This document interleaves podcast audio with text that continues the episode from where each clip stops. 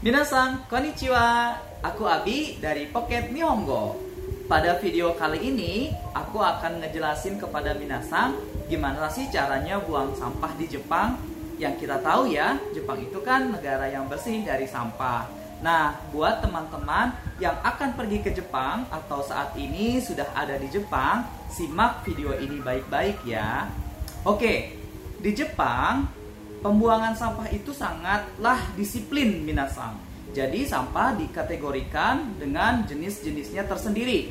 Yang pertama ada sampah moirugomi. Moirugomi ini adalah sampah yang mudah terbakar. Jadi tidak boleh dicampur dengan sampah-sampah jenis lain. Yang kedua ada jenis sampah moenai gomi, yaitu sampah yang tidak bisa dibakar. Contohnya seperti kaca, seperti itu ya minasang. Nah, sampah-sampah ini pun akan dijadwalkan pembuangannya. Jadi tidak bisa setiap hari Minasang membuang sampah begitu saja. Di Jepang, peraturan pembuang, pembuangan sampah ini sangat disiplin. Tidak boleh sembarangan Minasang mencampur semua jenis sampah menjadi satu kemudian dibuang.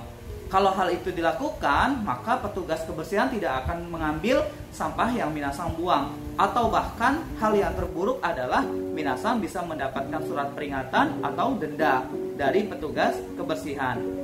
Jadi di Jepang sampah itu sudah diklasifikasikan dengan berbagai jenis. Ada sampah plastik, ada sampah kertas, ada sampah kaca, kemudian kaleng yang bisa didaur ulang, seperti itu ya minasan. Jadi supaya kita tidak uh, mengalami kesulitan pembuangan sampah, minasan harus melihat jadwal pembuangan sampah itu sendiri. Misalkan hari Senin adalah jadwal pembuangan sampah Moirugomi, maka minasan hanya sampah yang bisa dibakar sajalah yang harus dibuang.